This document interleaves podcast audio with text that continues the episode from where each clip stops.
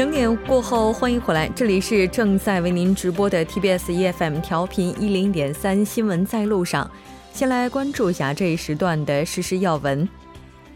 韩国前总统李明博贪污受贿一一案五日将进行一审判决，李前总统方面表示将不出席。李前总统的辩护律师给出的理由为因为健康问题决定不出席。韩国外交部四日表示，在印度尼西亚强震和海啸当中受灾的苏拉威西岛帕卢地区，一名遇难者遗体经确认为失踪的韩国侨民。据悉，该侨民的遗体被发现于下榻酒店的废墟中。四日，韩国消费者院对三十五种标有防尘效果的口罩产品进行了调查，结果显示，其中十五种口罩的功能与防寒口罩及普通口罩并无差别。韩国消费者院建议应该选择过滤颗粒性能 KF 数值在九十四以上的产品。第二十五号台风康尼正在迅速北上，移向韩半岛以及日本地区。预计四日晚从济州岛开始，五日至六日全韩将进入台风影响范围。韩国气象厅相关人士表示，五日至七日全韩将出现强风大雨天气，希望韩国气象厅能够做好万全的准备。好的，以上就是今天这一时段的实时要闻。接下来的一个小时将为您带来今天的数据知天下、新闻放大镜以及新闻中的历史。广告过后马上回来。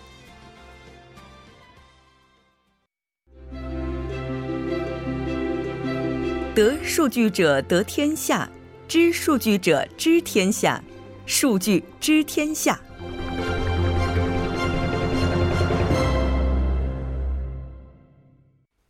好了，欢迎回来，马上为您带来今天的数据知天下，依然是通过嘉宾的视角来听数据知晓天下事。马上连线我们的代班嘉宾马国珍，国珍你好，你好，木主播，非常高兴和您一起来了解本周的数据。那今天您带来的数据是什么呢？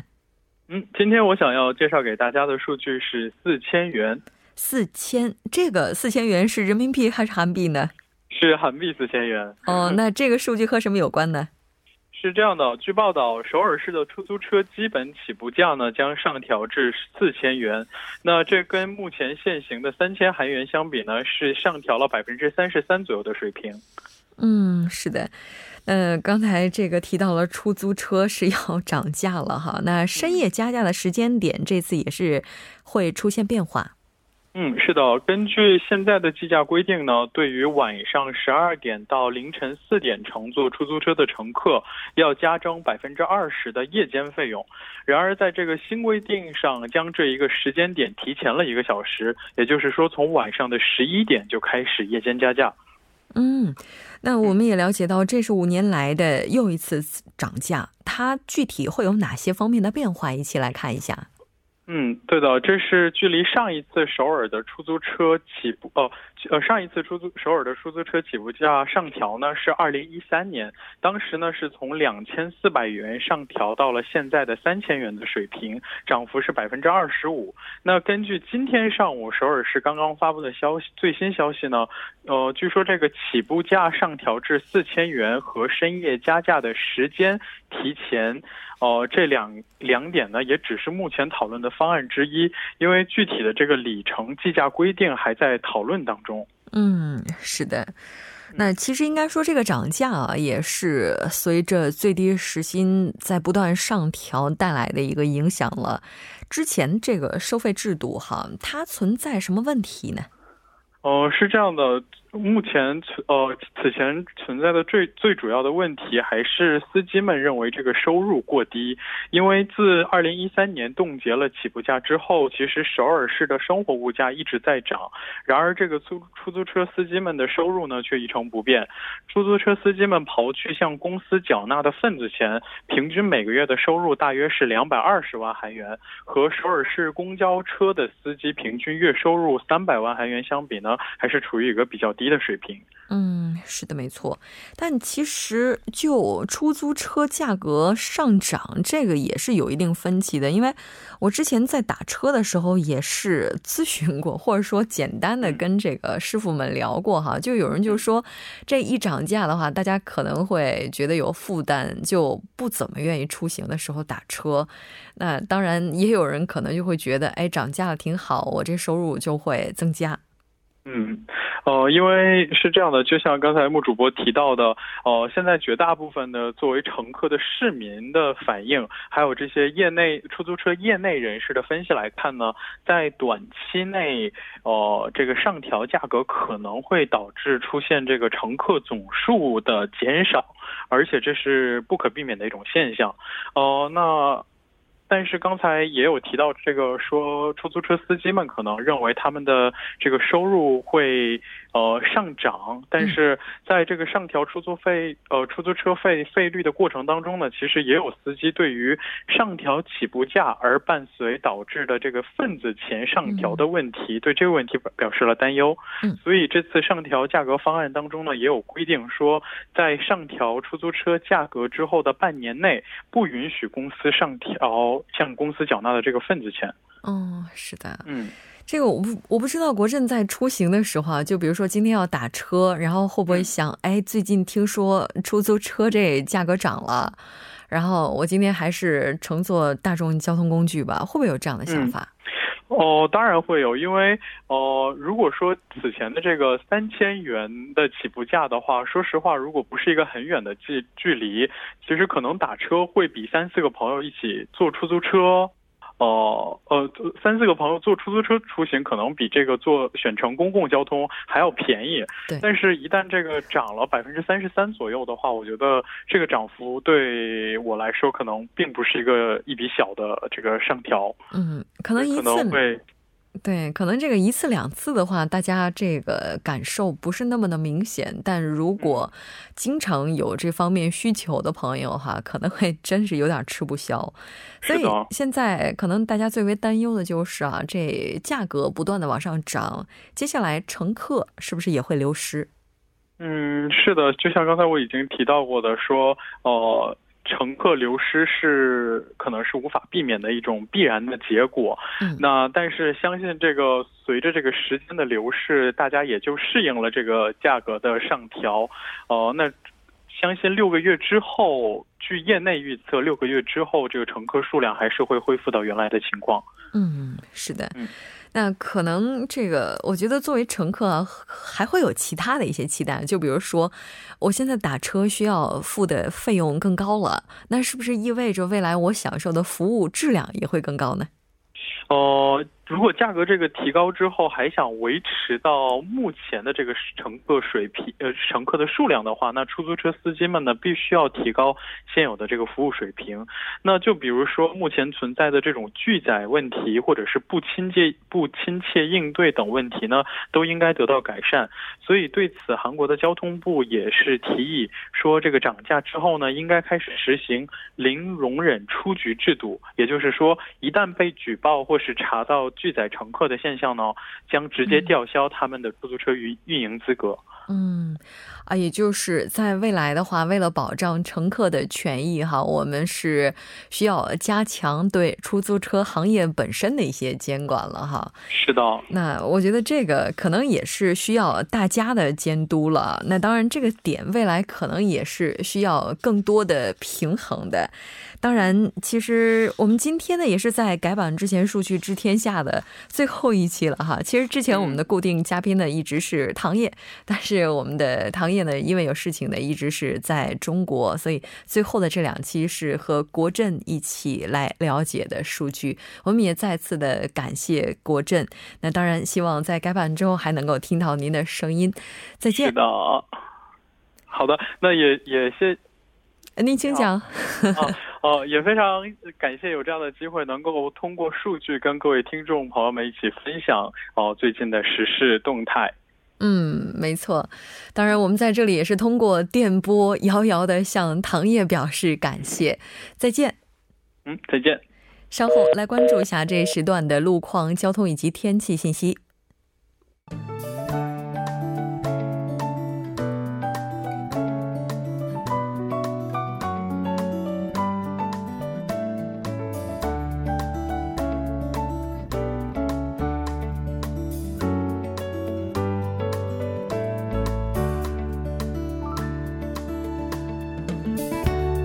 晚间的七点十一分，这里依然是由楚源为大家带来的道路和天气信息。让我们继续来关注一下这一时段的路况信息。在江边北路九里方向，城山大桥至杨花大桥、元小大桥至永东大桥路段，由于晚高峰的关系，道路拥堵。相反方向，江东大桥至千户大桥、永东大桥至圣水大桥、铜雀大桥至嘉阳大桥路段，由于车流增加，拥堵情况也是较为严重。接下来是在盆塘水西路青潭大桥方向，福井进出口至潭川一桥路段，由于车流汇集，道路拥堵。相反方向，在江南驾校考场附近的一车道上面，之前是有车辆发生了故障，目前故障还在处理当中。受此影响，后续路段截止清潭大桥的位置出现了交通停滞。下则路况来自于北部干线道路木洞进出口至下月谷高速入口的路段，由于车流汇集，道路拥堵。相反方向，中岩分岔口至下月谷高速入口路段，由于受到流量大的影响，出现了车行缓慢。还请各位车主朋友们参考以上信息，注意安全驾驶。好的，让我们来关注一下天气。今年的第二十五号台风康尼从日本冲绳南部约四百三十公里的海域，每小时十九公里的速度向西北方上面移动当中。受此影响，今晚以及明天，济州岛和南部地区、东海岸等地将会迎来超过一百毫米的降水。由于此次的台风带来较强的降雨，还请各位听众朋友们提前做好防护的措施。来关注一下首尔市未来二十四小时的天气情况：今天晚间至明天凌晨阴，最低气温十六度；明天白天。阴有阵雨，最高气温二十一度。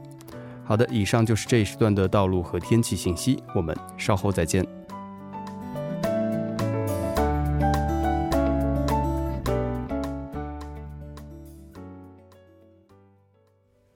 好的，欢迎回来，多角度、全方位为您深入剖析韩中两国实时热点焦点。今天我们要讨论的话题是女权主义给韩国带来的新风向。当然，节目也期待您的参与。您可以发送短信到井号幺零幺三，通信费用每条为五十韩元。另外，您也可以在 YouTube 上搜索 TBS EFM，在收听 Live Streaming 的同时点击对话窗参与互动。今天我们请到直播间的两位嘉宾呢，一位是来自首尔迪吉特尔大学中国学系。系的学科长李和成教授，李教授你好。哎，主持人，各位听众，晚安。嗯，非常高兴和教授一起来讨论咱们今天的话题。另外一位嘉宾呢是来自首尔科学综合研究生院工商管理 MBA 主任教授黄飞，黄教授你好。啊，大家晚上好，木真你好。非常高兴今天和两位一起来讨论我们女权主义给韩国带来的新风向这个话题哈。好像近年来的话，女权主义已经开始慢慢的去渗透到韩国社会的方方面面啊。像年初的 Me Too，让越来越多的女性非常勇敢的站出来哈。之后就是改变社会对女性不平等意识的一些努力，从工作环境到家庭氛围。最近有一场活动啊，是 I 这个就是我我都不知道该怎么读了啊。然后也是希望将女性就是就打破他们之前的这种惯性思维。那女权它到底怎样去改变着我们的生活？咱们今天就来讨论一下。首先要说的就是这个女权哈，嗯，近几年被网络暴力的影响，受到网络暴力的影响，似乎有点变味儿了。那我们说平权的话，会不会更温和一些啊？那这个女权它到底是从什么时候开始的？又经历了什么？对这个女女性主义也称女权主义哈，然后也有这个什么妇女解放运动，还有这个嗯性别平权主义这些呢，其实是在这个十九世纪下半下半季开始的。其实这个呃也也可以说是在这个人权的这个概念产生了以后，才会有这个女权的概念嘛。因为原来人都连权利都没有的哈，所以呢，但是呃在之前的这种呃这个不管是经济还是社会这方面呢，其实呃。女性呢不是占有主导地位的，你就像在西方国家也是一样哈。当时这些女性呢也不参与这个经济活动，但是呢，随着这个产业革命，还有这个脑力活动，就是这种以男性为主的这种体力活动。逐渐的变少了，然后这个工业自动化变得逐渐的成型了以后呢，那么女性就逐渐的参与这个社会的很多的这个事事情就多了，因为原来可能就只在家里生儿育女，但是现在呢可以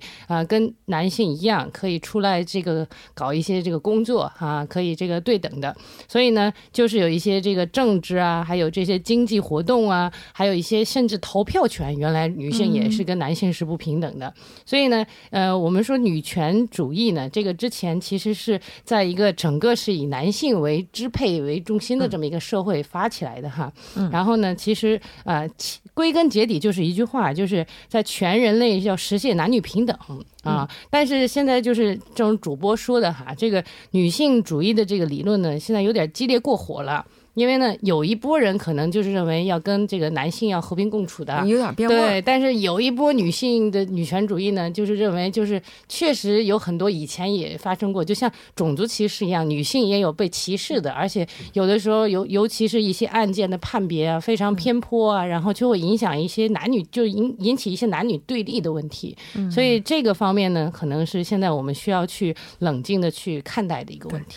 像韩国的话，因为从从古至今，韩国的话，它是一个我我这样说，它是一个男权社会，是不知道是不是会被人批判，挺贴切的。我觉得，但是但是它确实有相当长的一段时间是这样的一种文化影响哈。那它是从什么时候开始有女权的呢？因为这个问题是最近在韩国社会上又是热门又是敏感的一个问题。嗯，而且包括主持人你们两位是来自中国大陆，嗯，可能这个第一次来到韩国的时候。呃，很明显的感觉到，在韩国的女权是跟中国的女权是不一样的概念，嗯，是不是？这哪哪儿不一样呢？其实我也一直在思考这个问题。嗯哼，呃，因为很多韩国的男生认为，呃，中国大陆的这个女生的社会上的地位比韩国女生的地位高的很多。嗯，高得多。哎，高得多。呃，所以这个现在不过那个那个关键是我们现在讲的女权跟那个女权是稍微不一样的。我刚刚那个主持人问到说，最早的时候什么时候开始女权？我们韩国社会，这个可能你问到不管是什么人很难答得出来，从哪一年开始？嗯，不过基本上是大概是有一位韩国非常有名的学者李泰英。她是呃女士，她是一九五八年，她第一次在这个国会提出有关女权的法律，嗯，然后遭遇到那个时候很多那些年纪大的呃我们所谓儒生，嗯，呃的反对。每年他这个呃这个国会议员上提出这个法案的时候。呃，大概有二十个、三十个的穿有穿那个穿着传统衣服的那些男生在国会呃门口，就是抗议他儒生。对，我们的那些年纪大的那些儒生都抗议他，他是什么这个打破韩国的传统啊，怎么样的？从那个时候开始，已经快我们快过了四十多年了嘛。嗯。呃，所以呃说起来是呃蛮长的一段时间，可是。真正的所谓女权的变化是，我看应该是这两年的时间的问题。我这两年，哎，应该是这两年这么近。嗯嗯，这个说实话，所有的这个压力，当它积累到一定程度的时候，它的爆发力肯定是极大的。对，像韩国社会应该就是属于这样的一种情况，就是在之前这个积累哈，真的是太深厚了。嗯，所以这两年的话，这个女权运动特别的高调。嗯，就是呃，有人也说哈，这个是不是因为有 Me Too 运动的影响哈？因为这个年初就开始闹得这个轰轰烈烈的哈。但是其实这个女权就是这个 feminism 这个词哈，原来呢其实呃是想说这个女性在这个政治、经济、社会、文化各个方面都要跟男性是无差别化的这么一个运动。它并不是说一定要强调女性的好或者是男性的不好，并不是一个就是二其。扯二其一的那这这种这种逻辑哈，但是最近这个 Me Too 运动呢，好像就觉得由于这个结果哈，大家看起来也好像很不满，就是因为对这个男性好像也没有很大的处罚，所以好像这个事情就变变得有点这个极端了，就觉得说这个啊，这个男男性为什么不不给应该应该的处罚，而且呢，在整个的这个社会问题上，呃，尤其是我们看到就是刚才李教授说的，为什么是最近两年哈，我们说这个。其实它跟经济的繁荣是有很大的关系的，就像这个呃二十一世纪出头的几年经济繁荣期的时候哈，这个女性的这个回家相夫教子，或者是这些这个已婚女性的这个就业这个就业率哈就会回落，然后呢，她的女性的这个重新的这个家庭的这个作用又会强调。但是呢，你经济不景气的时候，金融危机也爆发，生活压力就增大了以后呢，哎，这个已婚女性的这个就约率又重新上扬起来了。嗯所以，我我觉得这个女权运动的高涨，尤其是最近几年，也是跟经济的压力有关系的。嗯，是，而且再加上像这个 Me Too 出来之后，最大的一起事件，这个或者说比较引人关注的事件之一，就是前中天难道知事安熙正的这个事件嘛。对，特别是他一审被宣判无罪之后啊，好像这股风就吹得更狠了。那像 Me Too 运动，我们就不可否认它带给韩国社会的变化。嗯，如果这个讲到这个女权的话，因为很少人讲男权嘛。嗯啊，因为男因为男士是男性社会是男士是有权的，所以我们很明显感觉到女权是需要提高的哈。嗯，那过去我们常常呃很多男生就是这么说的，韩国这个传统社会可能谈不上女权，可是我们常常谈到是母权。嗯，哎，这个在家里这个妈妈的权利是很大的。嗯，就标准的男主外女主内嘛。呃，也可以这么说，而且很多家庭的那个经济权是可能是在妈妈的手里。嗯，所以这个呃，女权到了母权的时候，可能你过去的那些你你所感觉到的那些很多不不平等的事情都可以解决了。可是要你过很长的时间嘛。嗯，对，所以我们现在讲到的是所谓女权是。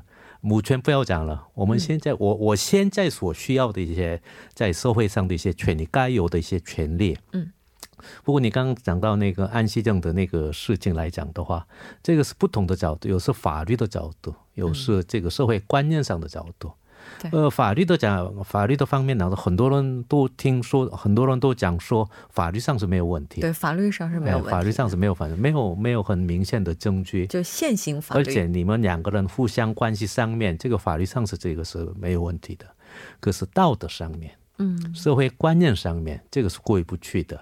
嗯，呃，所以现在我们所讲到的，呃，为什么那么敏感？为什么那么热门？是还是很多这个社会上很多女生。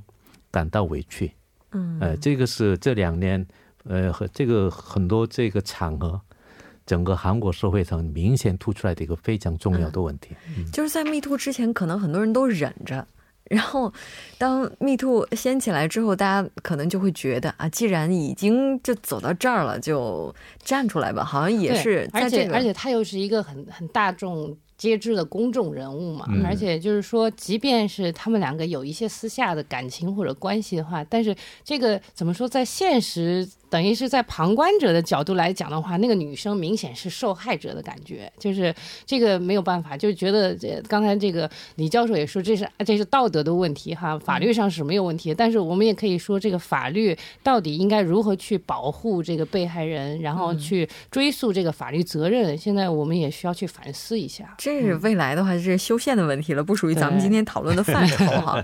应该说，Me Too 的话，这个确实是带给大家很多的反思哈，就。比如说，我们之前在谈到职场文化的时候，就说上下级关系之间，可能从称呼上就能够体会到差距，或者说这个之间的阶级性。其实，像在家里的话，据说哈，从韩国这个称呼上来看，也是有这种所谓的阶级不，我们不能说是阶级差别啊，就是这种身份差别。而且，所以这个立场不一样，所以你说，你说有。那应该是有了。嗯，那站在男生的立场来，因为从小就是很很自然而然听到这些称呼啊。嗯，对。呃，一点都不觉得说这个称呼里面它本身包含什么这个尊卑的意思。可是如果是呃对方女生感到的话，这应该是。应该是有，呃，应该是有，对，这个没有办法反驳。其实以前从来没想过，就是在准备这期话题的时候，然后大家就在讨论啊，说为什么妻子的弟弟是超男，而这个丈夫的弟弟就是啊，对，就是少爷哈。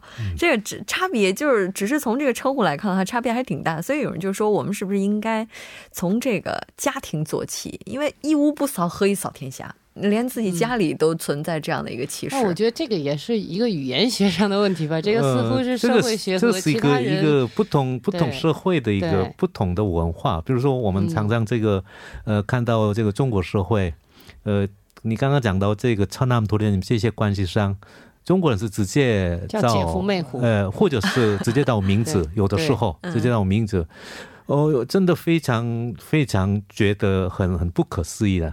因为中国就那么传统的社会，嗯，这个因为这个称呼是一个很复杂的人际关系上面才出现的，嗯，这个是农业社会才出现这种这种很复杂的这种称呼，而这个中国社会已经已经很很长的一段时间已经没有了这种称呼。嗯，但是我很好奇，我们原来也叫妻男吗？就是也管这个妻子，我们叫妻弟，妻弟，妻弟，妻弟，妻弟。哦，妻男是本来就没有是吧？嗯应该是没有这个词没有亲七弟七兄等等这样的在这这古书当中可能会有这样的一些记载但是现在的话已经可能就只是哥哥姐姐等等这样独。角女们就是一个完全的韩国的词语嗯对这个反正这个想想看还是挺诡异的挺有趣 这个词我觉得叫阿嘎西的那个那个我我我是先开始兄弟我和兄弟我原来学这个词的时候一直以为是用于男性的然后结果我结婚了以后，比我比我大的人也要叫我兄弟们的时候，我就觉得好不适应，好不适应。对，这个这个跟年龄是没有关系的，完全是一个一个称呼，是是辈分的关系。这能看出来家里的先生辈分比较高啊，是 是。像韩国的这种称呼哈，它也是有历史的原因吧？这是不是也是受到古代这种男权的影响？呃。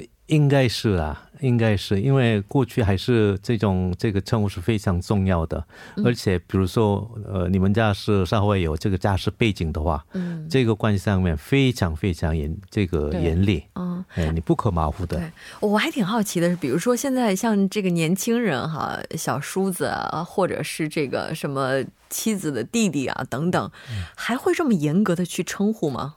现现在大概不太可能，人数不多。我觉得倒不是严格不严格问题，这是等于大家都习惯了，就是大家都这么叫。然后呢，比如说我现在是也不知道怎么叫他，然后呢，哎，嗯，婆婆告诉我啊，那我就这么叫了。我也压根就没有想过说啊，这个到底是尊称还是什么有歧视，完全没有想过这些问题。而且现在每个家庭人数不多了，大概过了几年，连这个这个要照称呼都都不不存在了，都不知道该怎么叫了，是吧？是，所以现在很多年轻人，比如 说直接叫名字，直接叫名，不然有。有很多年轻的这个女生，把自己的这个丈夫称为欧巴。对，现在都叫欧巴了。这不太可能的事情嘛？你怎么可以跟你的欧巴这个只是 结婚呢？这个这个三纲伦理都不存在呀。是我们来稍事休息，半年过后继续讨论咱们今天的话题。